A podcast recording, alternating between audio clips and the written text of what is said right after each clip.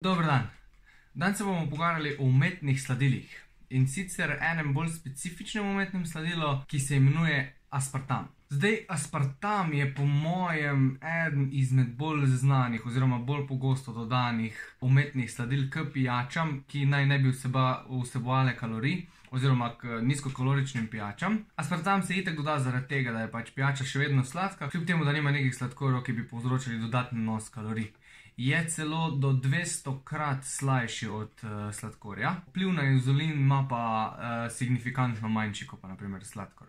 Plus tega, da ob vnosu uh, aspartama v telo ne vnesemo niti nobenih kalorij. Sem govoril o aspartamu zaradi tega, ker je pač prvo kot prvo ful pogosto uporabljen, drugo kot drugo, ker je en izmed bolj znanih, tretja stvar pa je zaradi tega, ker se mi zdi, da so mnenja še kar deljena oziroma veliko krat pride do nekega posploševanja. Ali na eno stran, da je aspartam full slab za nas, ali pa na drugo stran, da je aspartam pač ni nobene panike, če ga konzumiramo na dnevni ravni. In bomo pač danes pogledali ene par študij, kaj kažejo, pa kako je moje mnenje uh, o aspartamu. V bistvu je bil pa prvotni namen, zakaj sem se jaz odločil to narediti, ker je pač vedno bolj popularno hujšanje z, uh, s tem, da odzamemo iz prehrane večjo količino oglikovih hidratov in pač pol, ko se nam lušta nekaj sladkega, pač nadomeščamo to z nekimi umetnimi sladili oziroma umetno sladkanimi, predvsem pijačami, zaradi tega, ker pač imamo neke krevinge po oglikovih hidratih. Zdaj, načeloma je že tu en problem, zaradi tega, ker če je prehrana narejena na tak način, kot je treba, krevingov po oglikovih hidratih oziroma po sladkorjih, načeloma ne bi smelo biti vsaj ne v taki količini, kot prihaja do zdaj. Ker zdaj pač vidim, da hodijo določeni, predvsem influencerji oziroma influencerke, zaradi tega, ker so znižali ugljikove hidrate, pol na dnevni bazi popejo, ne vem. Par energijskih pijač, tudi to sem živel, da se popije 3 do 4 energijske pijače na dan, oziroma 2 monstra, eh, ko sta pač malo večja. Um, ampak ena na dan zna biti že problem oziroma za nekatere je lahko problem. In zdaj pa za moje pojme je to slabo samo zaradi tega, ker imajo tudi influencerji, pa influencerke veliko sledilcev in pa se pač veliko kdo hoče po njim zgledovati, kar je pač normalno. In zaradi tega, ker pač oni pijejo tri monstre na dan, bom pa jaz tudi začel ugljikove hidrate v dieti znižati, pa bom pol reč nadomeščal z nekimi umetnimi sladkorji. In tu vidim največji problem tega.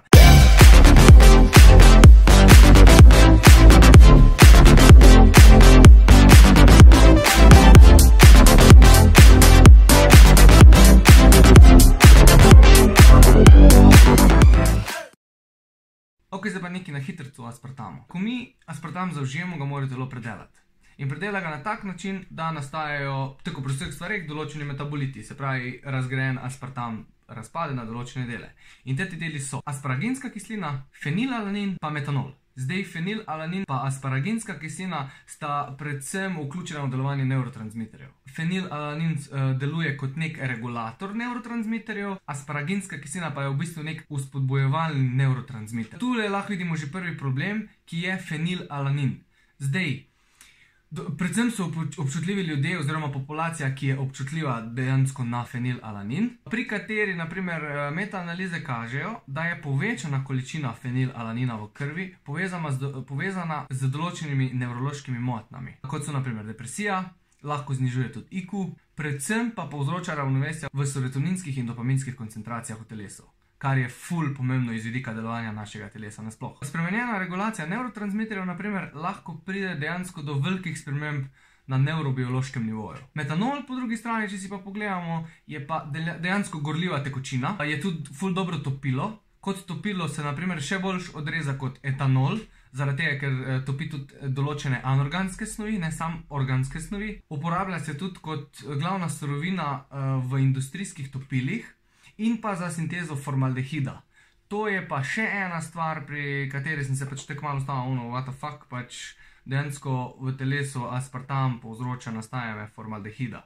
Formaldehid je pa pogosto uporabljen v različnih zdravstvenih uh, laboratorijih kot nek konzervant določenih snovi in pa v mrtvašnicah za uh, konzerviranje dejansko naših organov, mrtvakov, pač še kar ogavno. No? Uporablja se pa tudi kot industrijski herbicid, fungicid in dezinfekcijsko sredstvo. Nekateri raziskovalci naprimer, so poročali tudi, da ko sta se kratno v krvi zvišala fenilalanin in asparaginska kislina, po zaužitju aspartama je prihajalo do znatnega znižanja eh, proizvodnje serotonina in dopamina. Kar kaže, da so določeni oziroma omenjeni presnovki aspartama lahko povzročitelji določenih neurobioloških motenj. Pokazalo se je tudi, da lahko aspartam dejansko povzroča negativne učinke na možgansko krvno bariero, saj poveča njeno prepustnost in s tem spremeni koncentracije kateholaminov, kot je naprimer dopamin v možganih. Na tak način lahko ima zaužitje določene količine aspartama vlogo pri patogenezi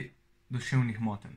Take trditve seveda ponavadi navedejo raziskovalci, ko so količine zaužitega aspartama visoke. Ok, zdaj ko sem vas malo prestrašil, pa malo zagabo z unimi mrtvaki, uh, pa gremo dejansko na študije, pa bom jaz povedal te študije, ko sem najdel, pa ko so mi bile zanimive, mogoče malo take presenetljive, pa kaj je dejansko moje mnenje glede aspartama. Prva študija, ko sem si jo pogledal, je bila študija oziroma pregled študij, ki so kazale, um, kako aspartam oziroma uživanje aspartama vpliva na uh, raka, na genotoksičnost in tumorje oziroma tumorske markerje. Od vseh pregledanih študij, mislim, da jih je bilo 15, se bom mi tako objavil, pa si boste lahko sami pogledali, se je pokazalo, da je aspartam oziroma vnos aspartama v telo v 55% primerih genotoksičen. V drugi tabeli, kjer so gledali vnos aspartama in karcinogenost oziroma kako se pač poviša tveganje za raka, obnosu aspartama, se je pokazalo, da aspartam v 73% primerov povzroča zvišanje rakavih celic pri živalih. In zdaj pa, če mi rečemo pri živalih, to ne pomeni samo pri miših, pa pri podganah, mi smo tudi živali. Se pravi,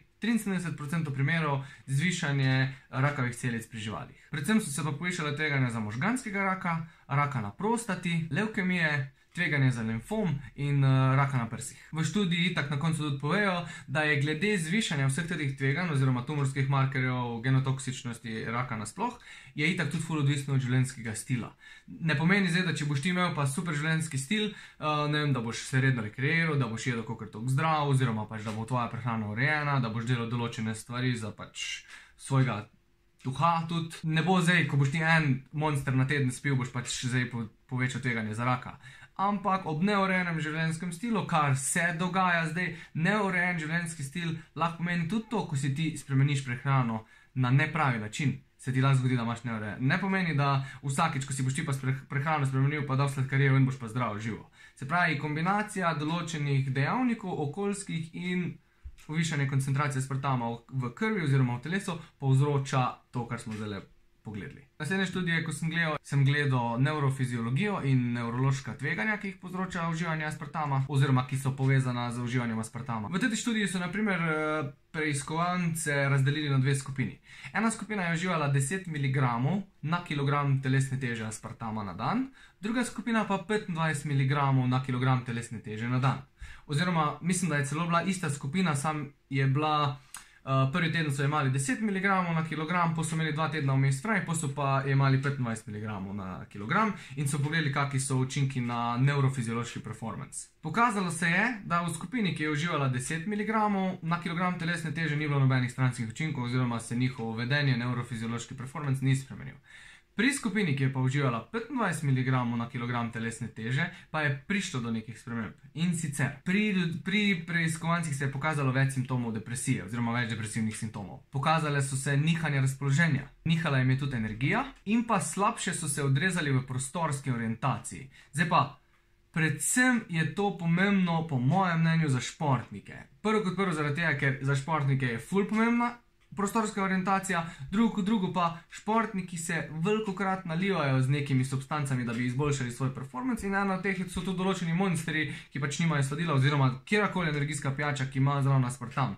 In 15 mg aspartama na kilogram telesne teže na dan bi očitno lahko z malo zjebo orientacijo v prostoru, kar lahko dejansko negativno vpliva na športni performance. Ok, naslednja študija je kazala, kako uživanje aspartama vpliva na glialne celice in tumorje. Predvsem se je seveda gledalo, kako uživanje aspartama, glede na to, da so gledali glialne celice, vpliva na centralni žilčni sistem. Tu pa pride upoštev, oziroma kar so um, gledali, še en metabolit aspartama, ki se imenuje diketopiperazin. In sicer opazovalo se je njegov učinek na glialne celice, oziroma na centralni žilčni sistem. Zdaj, zakaj je to pomembno? Če si naprimer predstavljamo možgane, ki jih sestavljajo nevroni in glialne celice, je naprimer 10 do 50 krat več glialnih celic v možganu kot pa nevronov. Se pravi, če bo nekaj vplivalo pozitivno ali pa negativno na glialne celice, zna biti kar problem, oziroma zna biti pozitivno. Pokazalo se je, da lahko višanje diketopiperazina v možganjih oziroma v telesu poveča tveganje za nastajanje tumorjev na glialnih celicah oziroma na centralnem živčnem sistemu. Se pravi, določena količina zaužitega aspartama na določen, verjetno na nek dolgi rok, lahko povzroča dejansko zelo poslabšano delovanje centralnega živčnega sistema oziroma celo poviša tumorske markere in celo tumorje. Naslednja študija je naprimer tudi pokazala, da bi se lahko ob konzumiranju aspartama povišala neka tveganja za rakava obolenja, ampak so na koncu zaključili, da glik zaradi tega, ker pač ene študije kažejo, da ne, ene študije kažejo, da ja, bi bilo treba narediti še več kvalitetnih študij, preden da pridemo do nekih zaključkov. Evo, naprimer, ta študija je imela tudi super zaključek. Z uporabo aspartama je treba pristopiti previdno zaradi možnih učinkov na neurofiziološko zdravje. To, ali so aspartam in njegovi metaboliti varni za splošno uživanje, je še vedno sporno zaradi pomankanja doslednih podatkov. Potrebnih je več raziskav, ki ocenjujejo neurofiziološke učinke aspartama. To so zaključili raziskovalci, ne jaz. Ok, naprimer, v tej študiji so pa zaključili malo drugače. Eh, in sicer, da naj bi bil ciničen zaključek, da se moramo paziti teh misleading strani, ki govorijo, da naj bi bil aspartam pač strupen, zaradi tega, ker se je pokazalo, da so določene doze, kot so od enega grama na dan na kilogram telesne teže naprej, šele škodljive pa povzročajo neke um, napade, pa možganske kapi, pa to pri opicah oziroma pri miših. Uh, in da itak je priporočljiva vrednost na dan, ko jo jemljemo 40 mg oziroma 50 mg na kilogram telesne teže, to je uradno priporočilo FDA. Ampak tu se glih pojavi problem, glede na to, da očitno ne vemo, kakšna je doza, ki naj bi bila še varna.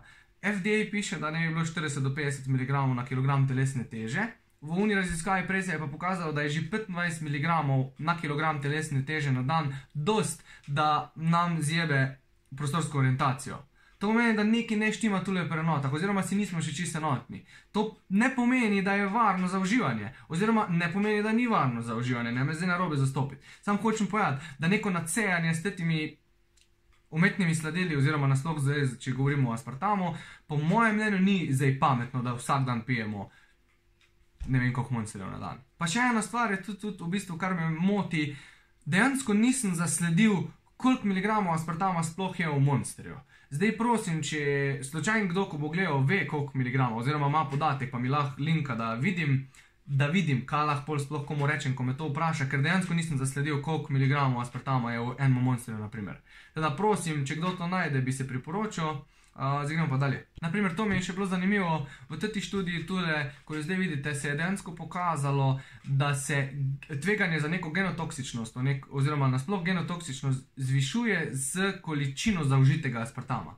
To pomeni, da več kot aspartama zaužijemo, večjo tveganje imamo za neko genotoksičnost, kar je tek še kar logično. Ok, zdaj ta je pa malo bolj nasplošno, se ne tiče glih aspartama zdaj, ampak mi je bilo tudi zanimivo, ko sem prišel glih mimo, ko sem pač gledal za aspartam, je pa, ko so delali raziskav na uh, materah oziroma mamicah, ki so med nosečnostjo pile neka umetna sladila, ne zdaj aspartama, ampak neke pijače z umetnimi sladili, je pokazala, da so mame, ki so pile sladkana živila, dejansko povečala tveganja svojih otrok za neko debelost v prihodnosti. Se pravi, dejansko so otroci imeli više tveganja, da bodo debeli v nekem roku svojega življenja, oziroma v nekem obdobju svojega življenja, če bojo mame medtem, ko so noseče z njimi pile živila z umetnimi sladili. Ta študija mi je bila tudi kar zanimiva. Ok, zakaj me zdaj v bistvu najbolj skrbi? Najbolj skrbi ta me metabolita formaldehid, pa diketopiperazin. Zdaj, v tem ne več govorim, zato sem že prej povedal, formaldehid je uniko, pa če ga imajo v mrtvašnicah, ko malo polivajo tam mrtvake z njim. Lahko priložim samo to študijo tule, ko kaže, da je koncentracija formaldehida, eh, formaldehida povezana z pojavom migren, naprimer. To je tudi kar zanimivo. Druga študija pa je pokazala dejansko, da se lahko formaldehid celo nalaga v telesu, s tem, ko se zviša konzumiranje aspartama. Se pravi, dejansko, če te gledam, zdaj, če dam za primer, naprimer, monstera, ne? Če dam za primer monster, več monsterjev, ko bomo spili, več formaldehida se nam lahko naloži v našem telesu. Kar pa po študijah očitno ni glih najboljš. Ok, zdaj da končno zaključim s svojim mnenjem, pa zakaj je tako. Vnos aspartama nasploh, po mojem mnenju, ni problematičen. Problematična je količina tega aspartama, ko ga mi zaužijemo, oziroma ko ga pač nekateri zaužijemo. Že sam to me, na primer, moti, da ni neki količin napisanih na energijskih pijačah, koliko aspartama je sploh ne, oziroma na pijačah z umetnimi sladili. Pa druga stvar je to, da si načeloma neke organizacije z študijami niso čist poenotene, kaj je škodljivo, pa kaj ni škodljivo. Tako da, zdaj ne morem reči, da bo naš en monster ubil, sam ne morem pa tudi reči, da bo pet monsterjev na teden, oziroma vsak dan en, eh, pa da bo glih eh, pozitivno učinkovalo na naše telo. No.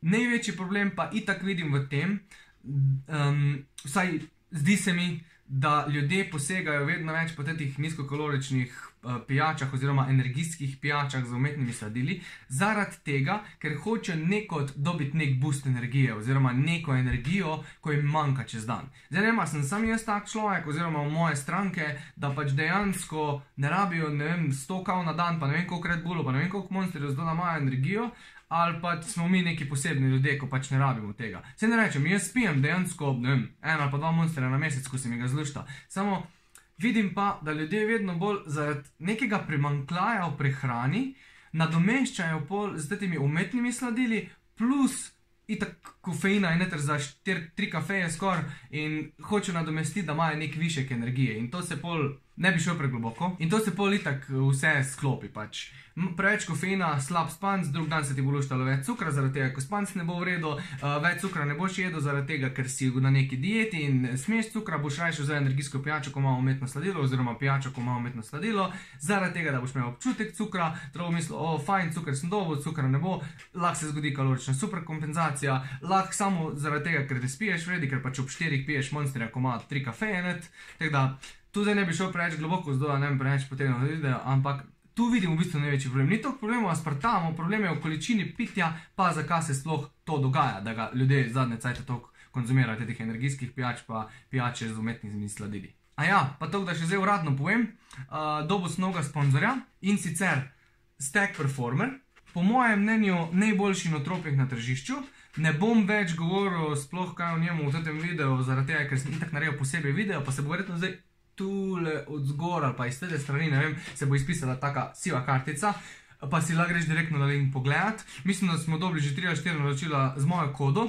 Moja koda lahko uporabi za 10% popust. Koda je ANZ10 z velikimi, itak boš imel od spod napisano v linku, lahko greš sam dol v opis, pa boš imel link, direktno do strani pa si lahko naročiš. Jaz osebno ga ful priporočam. Naprimer, dobil sem tudi vprašanje. En mi je pisal, Uh, da če mogoče vidim kakšno alternativo še kje v drugih notropikih, če mi jih lahko mogoče on pošle, pa da jih pregledamo, pa mogoče kakšno bolj poceni najde, pa si pač teste vzame. Dejansko sem šel pregledati te notropike skozi in pač je povsod se dogajajo isti problemi. Ali je v kapsulah dodan samo notropik, brez kakršne koli možganske podpore, ali je fulko možganske podpore, pa premalo notropika, oziroma slabo delujoči notropiki ali pa je, um, kar je pa itak največji problem, doza, ko jo vzameš, ima toliko kofeina, naprimer, en je 350 mg kofeina. Zdaj ena kava, če je vredi kava, ima 70 do 80 mg kofeina. Se pravi, 4 do 5 kafejev v eni dozi. To je samo zaradi kofeina te odpele. Pa pa itak, da ne govorimo, kaj se zgodi z adenozinskimi receptorji. No, tetnotropik ima tako podporo neter, da ne more priti do nobenih stranskih učinkov pač po mojem mnenju, če ga jemo tako piše, oziroma če smo odgovorni, mislim, da ne more priti do nobenih stranskih učinkov, zato ker ima tako super podporo, pa vse sestavine so naravne. Čisto vse sestavine so dejansko naravne. Tako da, ja, idci pogledat, eh, hvala podjetju, Stack Performer za priložnost, da so moji sponzorji. To je to, hvala ti za ogled videa.